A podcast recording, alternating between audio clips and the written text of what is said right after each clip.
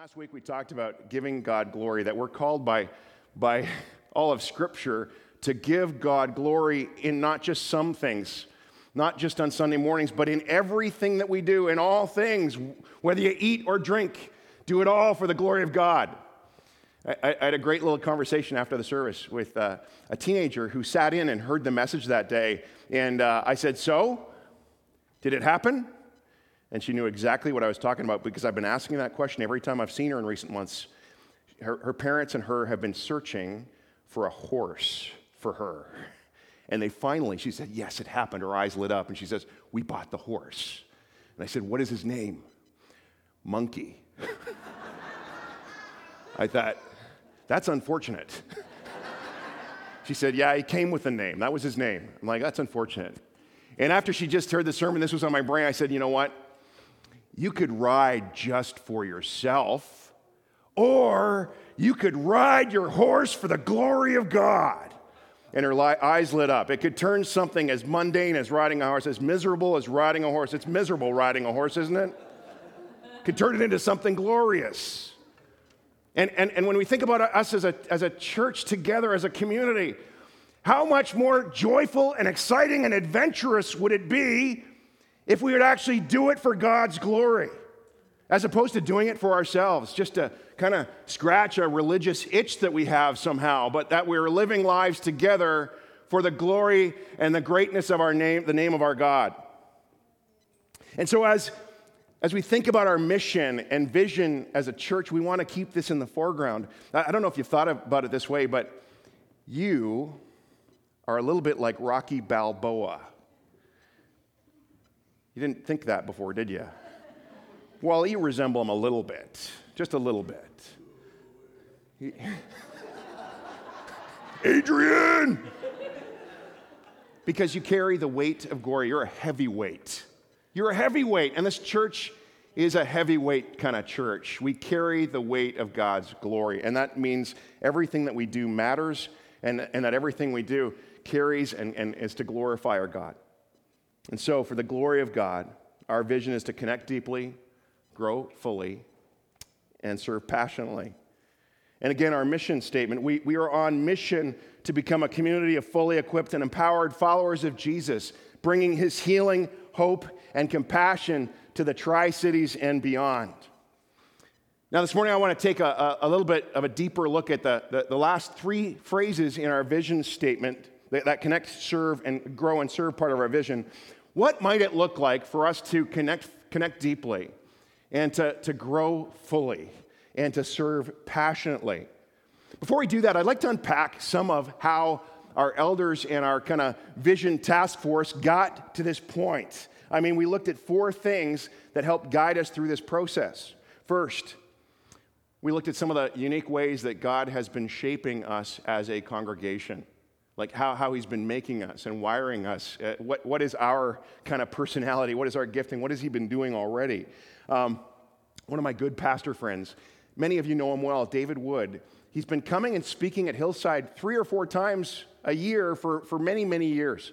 And uh, he knows our church very well. He loves our church. And when we we're in this vision process, I said to Dave, I said, Dave, just tell me, what, what do you think of when you think of our church? And he says, Oh, I love your church. And he says, you are a, a welcoming community, you're a warm community, and you're a worshiping community. And I think, I think he nailed a lot of who we are there. That we're, we're a, a, church that cares about people, that, that uh, welcomes uh, people. We think of church in personal ways, that we're not simply an organization, we're much more than that. We're family. Um, we're welcoming. I think that's helped lead to our diversity. Uh, the fact that there is room here for different cultures, uh, different backgrounds, different generations. Um, on top of that, I think we're marked by compassion and caring. That's become a, a growing sense of who we are. And, and, and, all you have to do is think about our 10 years of involvement in that village in Seje, Kenya, the development, the uh, remarkable work that we did there. Um, and then I think of, of the offering we took on Christmas Eve last year for refugee care and, and to raise all that money in one night just to, to, to reach out to those who are, are new, new to our country or coming to our country. I think of our partnership with local organizations like Share and Journey Home and Pregnancy Concerns. Secondly, we looked at the community we live in, the greater Tri Cities. We identified just how much need there is and brokenness there is in our neighborhood, in our greater Vancouver region. I mean, relationships that are, that are struggling, uh, marriages that are, are broken, families really, really going through lots of difficulty. I think of so many, many number in this church who are, are wrestling with issues like depression or with this profound sense of isolation or disconnection or loneliness. Um, there are a lot of new immigrants and new Canadians that are struggling to find their place in, in our city. Um, this is actually from what we hear. We are a, welcoming on one hand. Come on in, Canadians say, but don't come into our homes. We're, we're seeing immigrants that are coming from communal cultures and, and coming into a very individualistic, cocoon like culture, and they're going, I'm coming here, but I'm so lonely. Nobody, nobody knows my name. I, I, I, don't, you know, I don't have that kind of connection.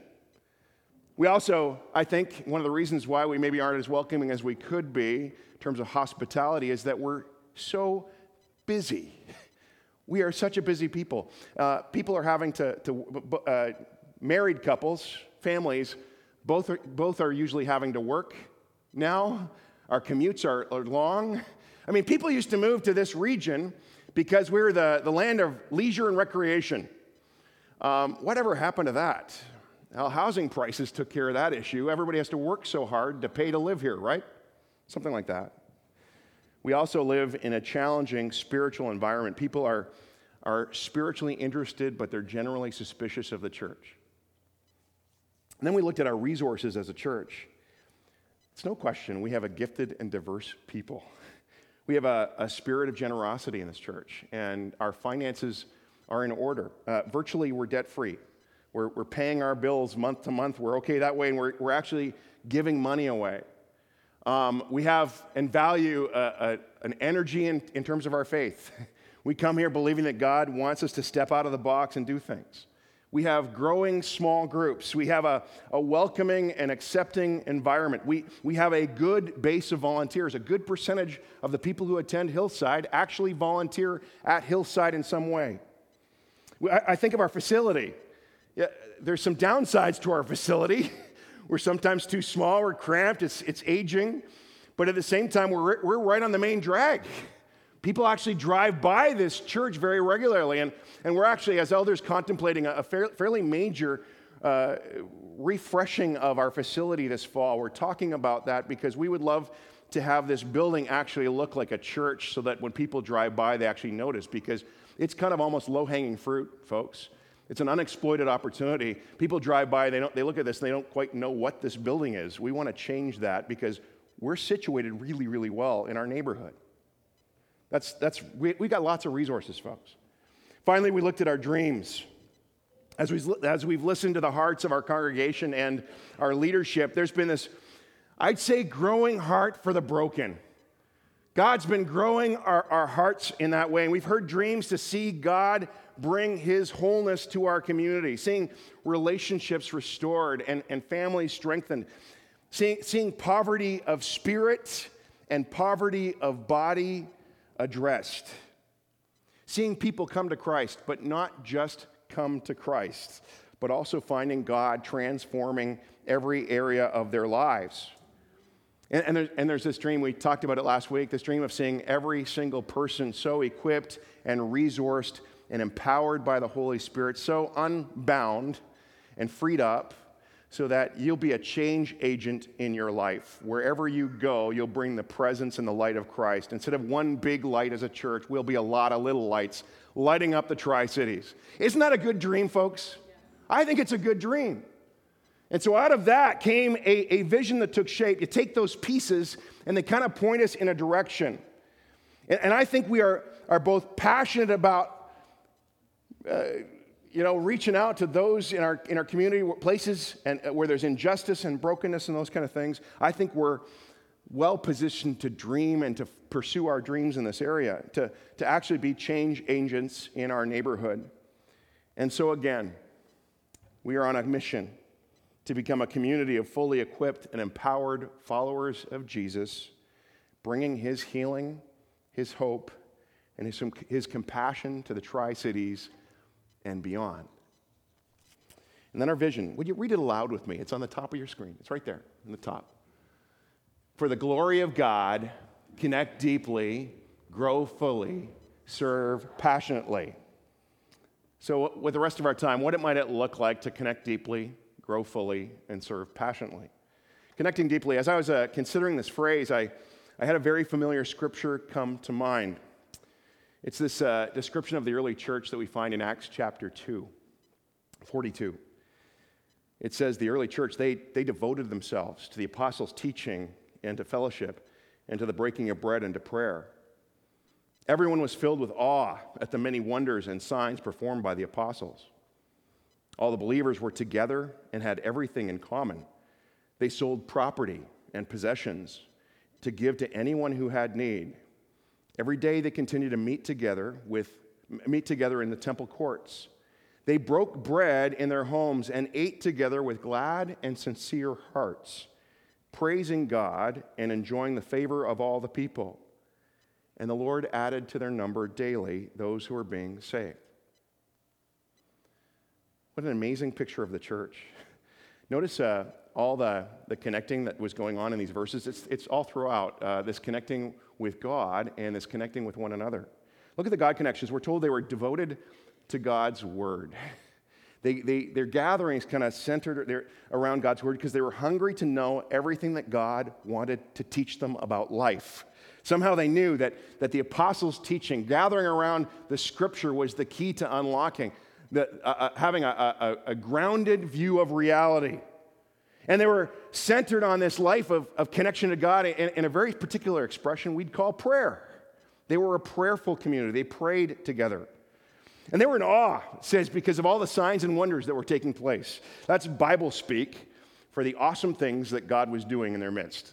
God was doing all kinds of, of wonderful things, signs and wonders. Signs because they pointed to God. And, and through it all, it says they were praising God and the church grew.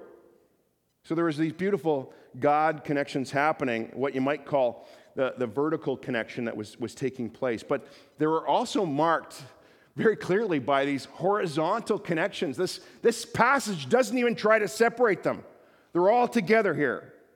They were becoming known for their, their t- togetherness. They spent time together, they shared, they, they cared for one another, sacrificially cared for one another. It wasn't, I, I will just pray for you.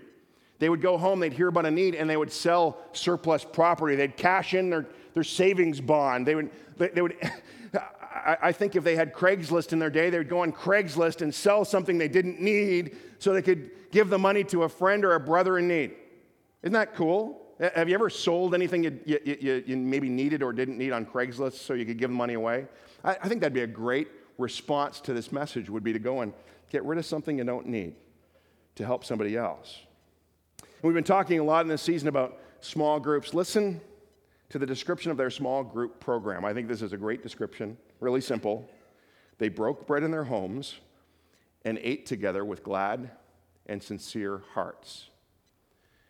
Now, it goes without saying that you know that I love the fact that they ate together. that's, a, uh, that's a beautiful picture of the church, isn't it? a, lot of, a lot of eating going on in the Bible, a lot of feasting, uh, and there was a lot of eating going on in the early church. And I just, but I, I do think it is powerful when we break bread together, when we eat meals together. And I, we encourage our, our small groups to actually, uh, along the way, have these moments where they just eat a meal together and enjoy each other's company. But what really gets me is that last phrase about them having glad and sincere hearts. They were saying that, that there is gladness, there is, is joy when we step out of, of isolation and we step into family, into Christian community. Let me ask you have you ever experienced that kind of joy? I was thinking about this this week, and I was thinking about how Angel and I have pretty much regularly been a part of a small group for the last, like before we were married, like 26 years or so. We've been attending some kind of home group, some kind of small group. And I got we got to say, it's a core part of our kind of life giving rhythm practice trellis of, of staying connected with God has been being part of some kind of small group. It's a, it's a core part of, of, of our Christian spirituality, I would say. Now, let me say it's not always been awesome. It's not always been wine and roses. It's not always been, you know, this unbearable lightness of being. Uh, sometimes home groups are hard. Um, there, there, have been nights, I think, where we, uh, we haven't felt like going. And, uh, uh you know, we're just going, I just, I don't know about you, I'm just tired. I wish we could just stay home and watch Netflix tonight. You know, or uh, back a few years, uh, watch a VHS tape. Do you know what that is? VHS. Back in the day, we used to watch those. But, you know, I, I found that even us extrovert types actually get tired of people. just like you introverts who are maybe always tired of people. I don't know. I judge. Uh, forgive me. I judge. Preach it, brother. Spoken from the person who loves people free Sundays. I know you. But you know what? Far more often than not, when we get up and, and make the effort to go, it's amazing how time after time, because we just go, and I'm a pastor, I kind of have to show up. I can't, like, you know, hey, I can't make it when I, show up. But uh, virtually every time we're coming out, at the end of the that was so good. I'm so glad we came. We, we leave our home group, our small group, with glad hearts. we went in empty and we come away a little full, uh, encouraged, strengthened in our faith. I think we're tasting of the glad hearts described in Acts 2. And then there's that other word, sincere hearts. The King James Version translated as simplicity of heart. There's, a well known computer acronym that I learned when I was in school. Uh, I think it gets at this meaning. It was called WYSIWYG. What you see is what you get. What you see on the screen is what you get. For those of you who you know, work, began working in computers when it was like DOS, it was a little different. Now we're in Windows, it's what you see is what you get. It says they, they met with sincere hearts, which I think means simplicity of heart. They weren't pretending with one another, they were being real. Somehow they discovered the kind of environment where they could be themselves. I, I actually think the gospel of Jesus Christ creates that kind of environment where we can be actually freed to not pretend anymore. Like, like I, I, hate the fact when some of you get really dressed up and you come to church and you pretend everything's okay. I think the church is the kind of place where you, you actually be yourself because the gospel of Jesus Christ says, yes, you are a sinner, but you are saved by grace and not because of, of, of anything else that you can put on.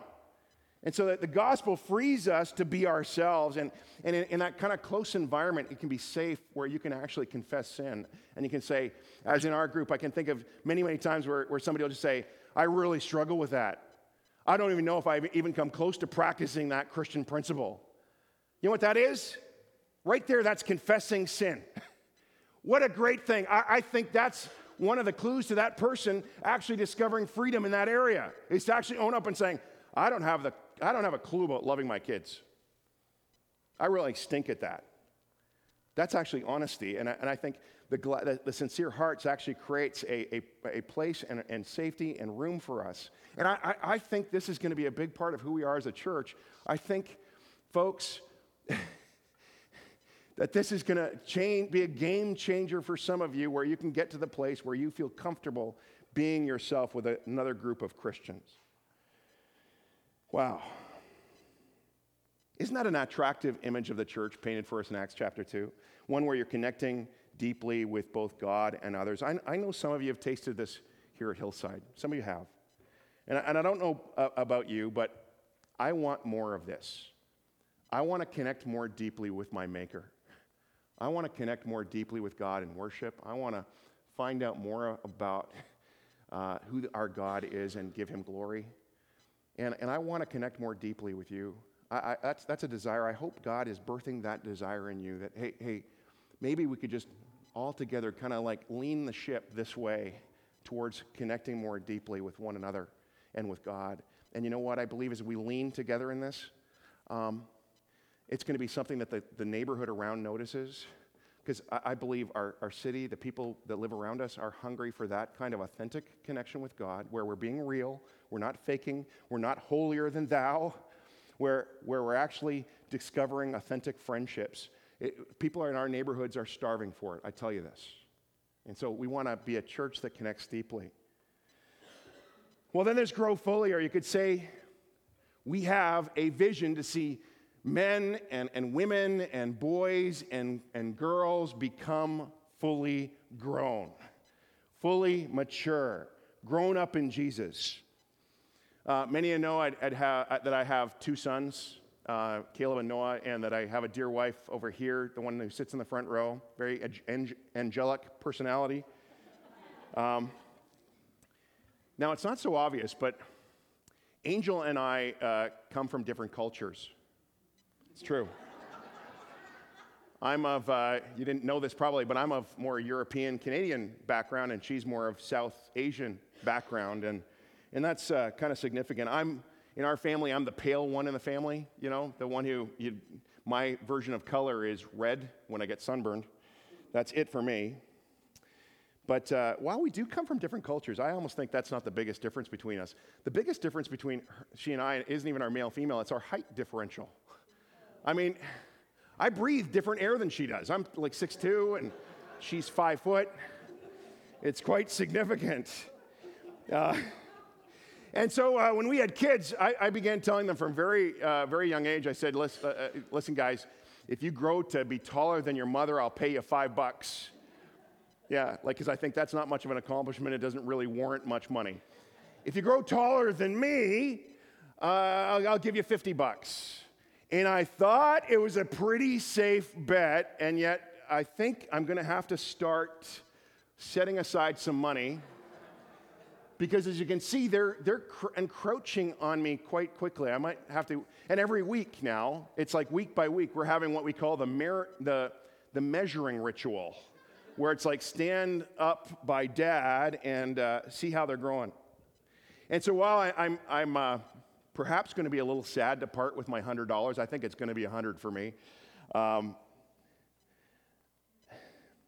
as parents, as a dad, I want to see my kids grow. I want to see them become grown ups. I want to see them mature. I, I want to see them get to the place where I can send them somewhere and not worry about them because I know they've become men, that they are taking responsibility for their lives, that they're kind of kind of you know, grown up then. Can I tell you, folks? Our Heavenly Father has the same desire for you. He has the same desire for you that you would not just grow up physically, but that you would grow up in every dimension of your being, that you'd become a relationally mature person, an emotionally mature person, that you'd get healed from your baggage from the past, the stuff that you've accumulated along the way, that you'd become a more whole person, that, that we'd grow up in Christ, that we'd become fully grown. This is a theme we see repeated in the New Testament. The Apostle Peter gives this challenge in 1 Peter 2. He says, Therefore, rid yourselves of all malice and all deceit, hypocrisy, envy, and slander of every kind. Like newborn babies, crave pure spiritual milk, so that by it you may grow up in your salvation, now that you have tasted that the Lord is good. Peter's talking about putting aside all these childish practices. There's this invitation to crave the pure spiritual milk so that you may grow up, that you might become mature in your faith. Apostle Paul says something similar. He says, Speak the truth in love. He's talking about living in a small group, in, in community. He says, Speak the truth in love, growing in every way more and more and more like Christ, who is the head of his body, the church again, of this idea of growing so fully that we begin more and more to reflect Jesus, who we're made to be a brother and sister of. Now, this whole idea of maturing and, and growing fully might seem a little bit abstract, and, and so let me flesh this out by drawing on N.T. Wright's excellent book. It's called After You Believe Why Christian Character Matters, one of the best books I've read in recent years. He's helped me think deeply and practically about this whole idea of growth, especially in the area of our character. Um, he talks about an experience some of us have had. Uh, you visit a, a friend who's really, really sick in the hospital. Maybe, that, maybe they've been sick for a long time. and you come away from a visit with your friend and you say, you know what, so and so is is a shadow of his former self. Maybe you say that, just a shadow of his former self. And, and Wright draws this thought out as he thinks about the implications of Jesus and his life and death and resurrection. As he thinks about it, he says, The good news of our resurrection hope is this that if you are in Christ, if you are indwelled with the Holy Spirit, you are just a shadow of your future self. You see, there's a, a real you that is more real than you can even begin to imagine. Uniquely you. You don't realize, some of you, that you've been walking with deformity and, and, and you've been limping in some ways. Maybe not externally, but internally, there's some things you, you've got some coping, coping mechanisms. You're maybe curled up or defensive in ways. There's, there's stuff that, that is hindering you in your, your life and experience, and you don't even know it. You're not even aware. This was, this was business as usual. This has become the way you relate to the world. Uh, just your brokenness fleshed out in, a, in, in one way, shape, or form. But, but God made you to uniquely reflect some facet of His glory, some facet of His love. And when you're in Christ, when you're indwelled by the Holy Spirit, and as you, you live into that more and more and more, you become more uniquely yourself. I love how, how Wright goes on to describe this. He says, he says, evil, despite what the media tells you, makes you boring. It, it, it shuts you in. It makes you a clone of all sorts of other people who are doing much the same tedious sort of stuff. but when you are seized by Jesus and when you are indwelled by his Holy Spirit, he will make you truly yourself. There, there's a real paradox here because we live in a culture that says you've got to be yourself, you've got to find yourself, you've got to discover yourself. And, and Jesus says, yes, you need to do that, but, but the way you're going to do that is going to be radically different than the world tells you how to do it.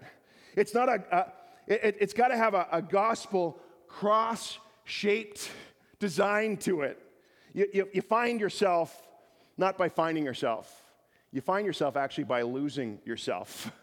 by laying down yourself, but by dying and rising again. But Jesus said, If anyone would come after me, they must deny themselves and pick up their cross and follow me. That's the upside down way of Jesus, but it's the way to life and all of its fullness. So we're meant to grow like Jesus, to become what Jesus has made us to be. But this doesn't just happen. There will be things to overcome. There will be certain muscles that need to be grown. Uh, there'll be a, a, training process that needs to take place. There'll need to be certain habits that become second nature to us. We're talking about growing in our character. And this is important because um, our development as human beings, you know, our growth doesn't just happen. Actually, it seems like if we just let it happen, uh, it, you can actually regress because you are what you habitually do. I mean, think about this. You know what the difference is between a virtue and a vice? I, I mean, anyone can learn a vice. How? Just go into neutral. Just drift along. Just, just kind of agree with what our culture's uh, selling. You know, just live life, and, and, and you'll find yourself in, in its grip. Uh, I mean, it's interesting that it's actually called a vice because it can have this hold of you. Our habits can lead us to the place where those practices actually trap us. You don't have to try, it'll happen. But character, good virtue, you, you actually have to think about it. You, you, need to make a decision to be this sort of person now. Um, let me give you a, a, an example courage, for example. Courage doesn't just happen. You know, soldiers, when they go to uh, boot camp and they train so rigorously. Why do the, the generals make them do that? Why do they have to train so hard with this little cadre, this little group? Well, well, they do that because some of what they're doing is training them in courage so that when they're actually in a dangerous situation, courage will just naturally take place. It'll be second nature to them. Really, courage, as, as N.T. Wright describes it, is like when, when you make, uh, when you take a, a thousand small decisions consciously thought out to put somebody else's safety ahead of your own, so that on the hundred and, and the thousand and first occasion when someone has just thrown a, a hand grenade in the middle of the group, your first instinct. You will unhesitantly, instinctively run in and grab that grenade to throw it away, or you'll, you'll jump on it to give your own life to protect your friends. You won't even have to think about it. Can I say nobody does that by nature? It's second nature. Second nature, as, as Wright describes it, is what happens when you've kind of front loaded your moral thinking. I choose to be this today, and I will choose to be this tomorrow. And it's, it's very hard, but that's the way character is formed. That's why we're going to, as a church, continue to encourage us in practicing spiritual rhythms, spiritual practices. Right now, there's a great example that's, that's I think, il- illustrates this. It's in theaters right now. And, and, and the film portrays an account of something just incredible that happened on January 15th, 2009. A, a, a plane took off in, from New York LaGuardia's airport and, and I could tell you about it. Why don't we just watch a clip of the making of this, this film?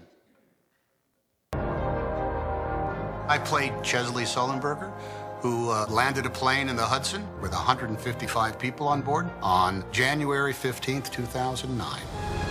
Sully was an accomplished pilot in every way, shape, and form. He started flying when he was 14 years old.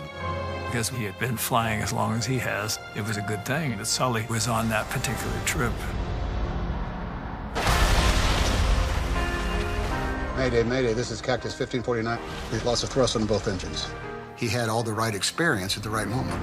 My aircraft. Your aircraft. And his instincts kicked in, and he was essentially flying a powerless glider with the lives of 155 people in his hands. He turned that tragedy on its head. Off your right side is Teterboro Airport. We can't make it. We're going to end up in the Hudson. I got an A320 diving for the river. Because of Sully, all 155 people survived. It was an extraordinary moment. It was such a positive event out of a bad situation.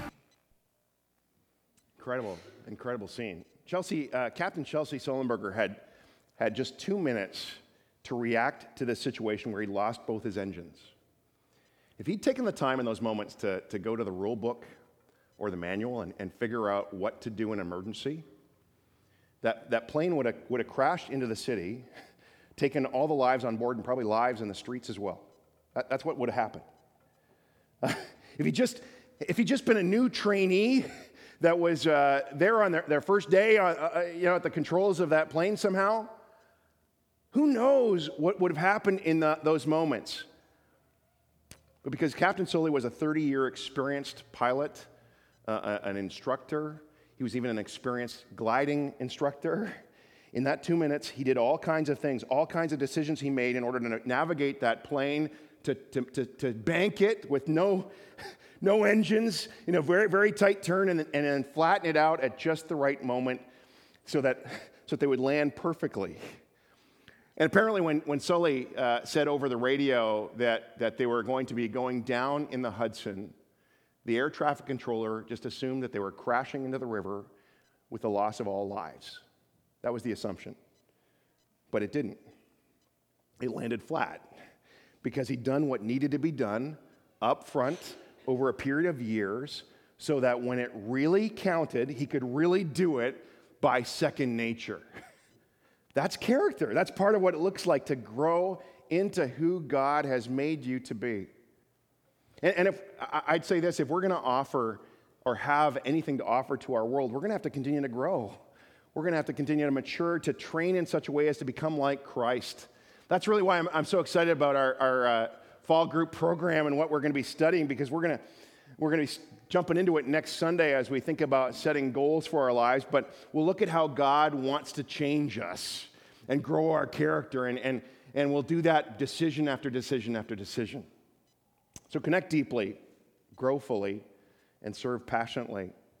Uh, 1 Peter 4 is a great picture and instruction the Apostle uh, Peter gives about serving. He says, Each of you should use whatever gift you have received to serve others as faithful stewards of God's grace in its various forms.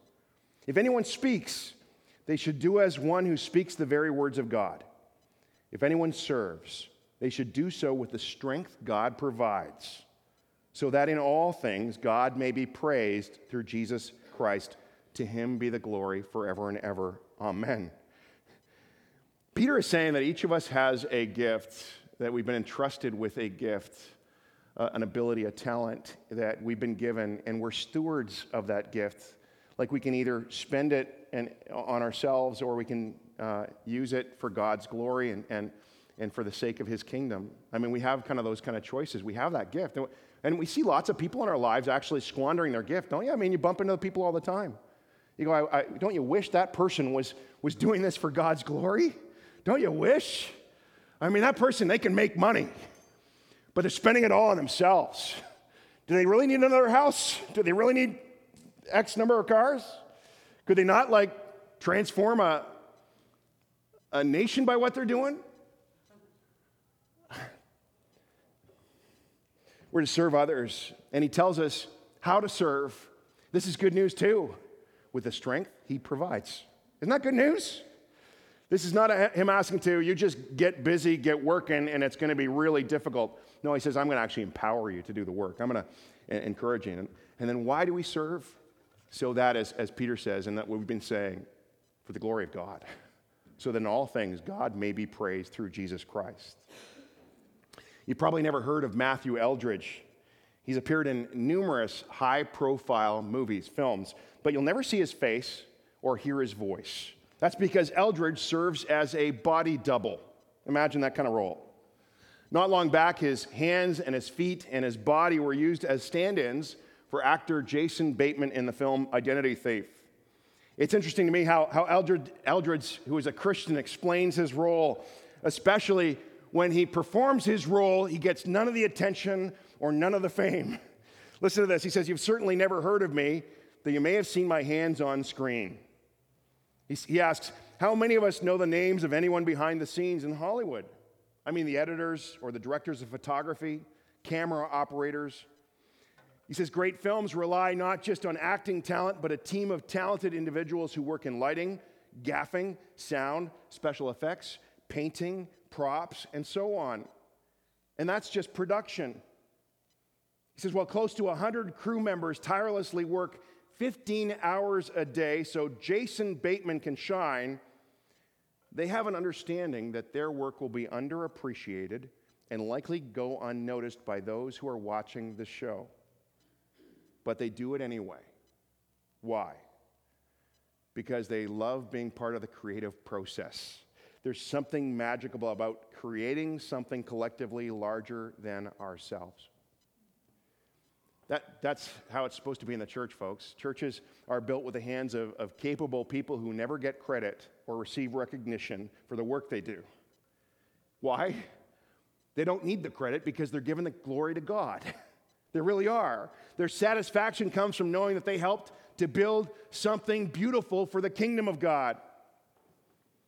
You know, and, and as we consider the brokenness in our world, as the brokenness that we bump into every day in our lives, in our city, uh, as we think of injustice and, and poverty and needs around the world, it can be overwhelming. You, you kind of think, like, what can I do? And it can be paralyzing where we want to almost do nothing.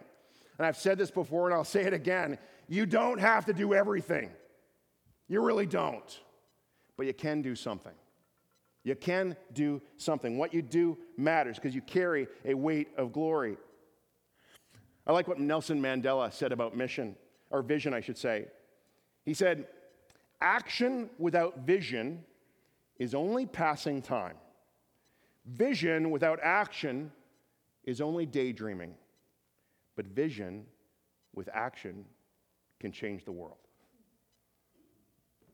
Serving God passionately, taking what we've been learning as we connect with God and one another uh, as we grow in our character, as we grow to be more like Jesus, more fully into who God crafted us to be, serving becomes the action, the great expression of our faith.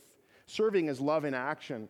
And Paul said if you can have all kinds of great ideas, you can, you can know a lot, you can be very smart and be very busy, but if you have not love, it's worthless. You're bankrupt without love. Um, one of my roles, aside from being pastor here, is to help facilitate the Tri City Ministerial, our local pastors connecting group, our association. We meet once a month, and, and I, I love being part of that group and walking alongside other leaders in our community. And uh, that's why I'm really excited about this United in Prayer event that's happening on Saturday. I hope, I'm actually going to be there and I'm actually going to be leading one of the sites. And I, I, would love to see some hillsiders. I know we got women away at a retreat, some of you anyway, but come and join me and let's pray for an hour for our city. I think that'd be a great thing. Um, but you know what the motto of our pastors group is? I love our motto. It's really simple serving better together. Serving better together. And here's the theory it's good when we serve, it's even better when we serve together. And here's the kind of, the, the kind of genius I think of the local church. We all gather together, we, as we, as we, we kind of bring what we have. We kind of, you know, what do you have? Well, you, you, just lay out your gift, your talent, your money, eh, all that you are. You kind of say, hey, I'm in, you know, what do you need? We all, we all gather together and say, you, you need that? I've got that. You know, eh, somebody, you know, you, you, you need, I've got this. Let's, let's work together. And next thing you know, that you got this momentum and this critical mass where you can do far more together than you can ever do apart. Again, I, I think we could have sponsored, with the, the money we raised, we could have sponsored a whole whack of kids overseas. But instead, we decided to pool our money and we actually tra- saw the transformation through God's grace of an entire village, an entire community, because we pooled our resources. That's the genius of the local church. And you know what? When we do it together, and can I say this again? When we do it not for our glory or our fame, but when we do it for His name and for His glory, awesome, awesome things can happen. The world can be changed, and we get to be a part of it. Isn't that cool? Can I ask you this morning, are you in? Are you, are, you, are you going to join us on this vision? I, I, it's not perfect. I, I don't know. Let's critique the words if you want. I mean, we can discuss that, but I think it's in the ballpark of what we need to be doing. I think it's generally something worth, I, I don't know about you, but I'm going to give my life to this. I, I'll give my life to this. Are you in? Let's do it. Let's just not play the game of church. Let's actually live this genius creation of God. He knows how we're made and wired, and, and, and goes, You're not going to flourish on your own. You're not going to change the world on your own. Let's do it together. Connecting deeply and growing fully and serving passionately, all for the glory of our God. Would you bow your heads with me?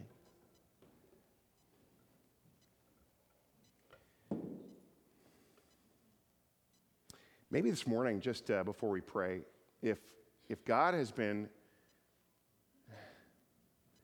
saying, you, you know what, I've been on the margins, I've been sort of half hearted when it comes to, to Christian community, to what God's doing at Hillside. I, I, you know, I mean, I serve a little, I give kind of a, a tip, not really a tithe of my life.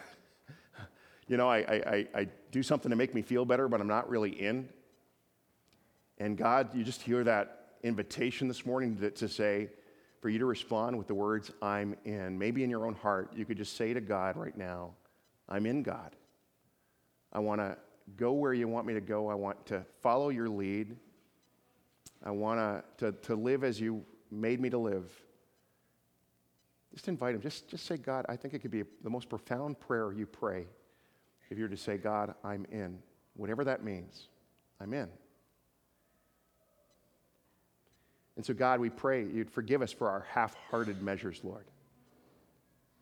We have dreams. We have dreams for our community. We have dreams for our neighborhood, for, for the world. And sometimes we dream too little for our own lives, what you might want to do in each of, each of us. And, and, and maybe, God, we're half hearted about it, but God, if we have dreams, and even if they're just even, even whiffs of a dream, how much greater, how much more powerful is the dream you have for us? How much, how much more perfect is the dream you have for us? And so, God, we want to, to step into your dream for us, God. We want to respond and we want to follow you. So we pray this morning, Father, Son, and Spirit, teach us what it means to connect deeply. To connect deeply with you, to connect deeply with one another, to, to have the kind of relationships here at Hillside where we might experience this, this joy and this authenticity in the way that we relate to one another. And Father, we don't want to be def- deformed in our maturing and growing. We want to be fully grown up. That's our desire to become more and more the people that you've called us to be. We pray you'd shape us in your image and into the character of Jesus. Help us to cooperate with you in that very good work. And Lord, by your grace,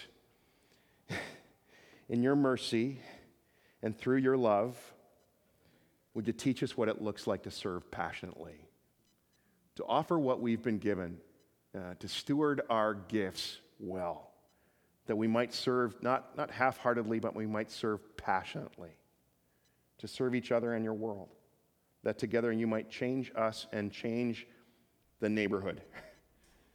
Help us to do this by your strength and for the glory of your name. In Christ's name we pray. Amen.